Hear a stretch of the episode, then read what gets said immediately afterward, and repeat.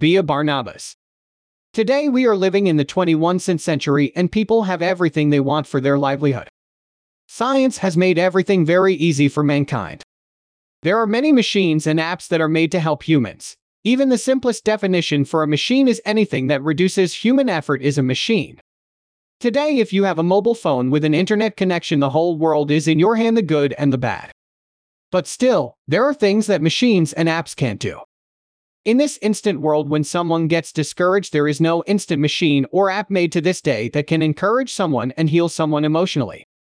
Mental health is a serious issue for this generation. Thousands are dying because of depression.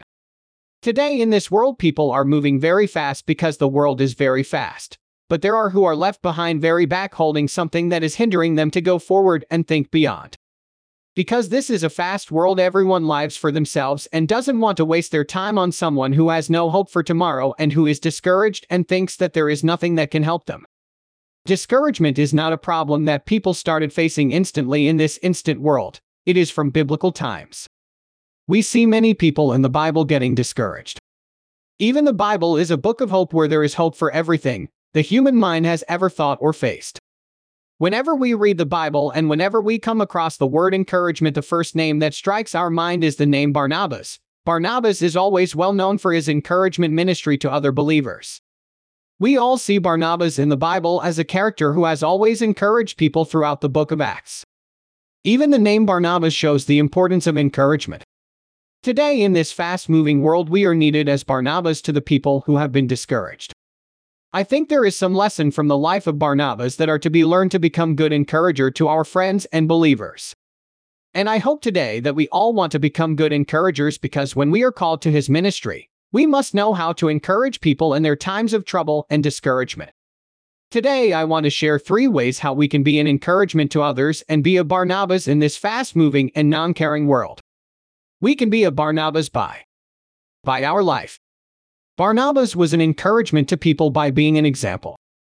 Acts 4 36 37 Barnabas sells his land and gives it for the mission.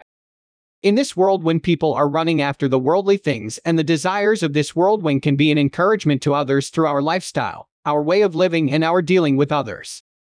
Wherever we go, people watch us and see us because we Christian very nice things about loving another and forgiving one another, etc. But never can keep it to the mark, Simply living with the people will show them the thing they have been searching for years.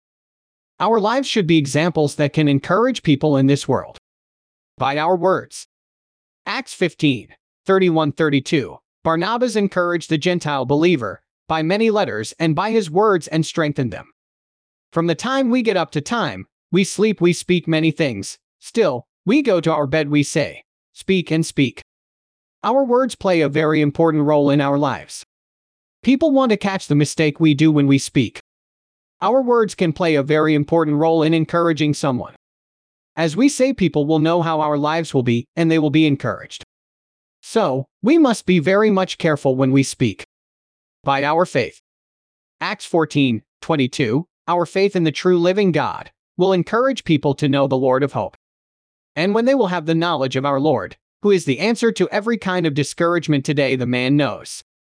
Looking at our faith in the Lord Jesus, people will come to the Lord, and they will also find the hope that we have in Lord Jesus Christ. And when they find Him, there will be no discouragement anymore, and they themselves will be an encouragement to others. Conclusion So, this time let's try to live a life that will speak itself of our faith in the Lord Jesus Christ that will change the discouraged life into a life of encouragement. So, let's close our eyes, pray to God, and promise Him this movement to live a life of encouragement in every way. Amen. By Reverend Dr. Abhijit Dip.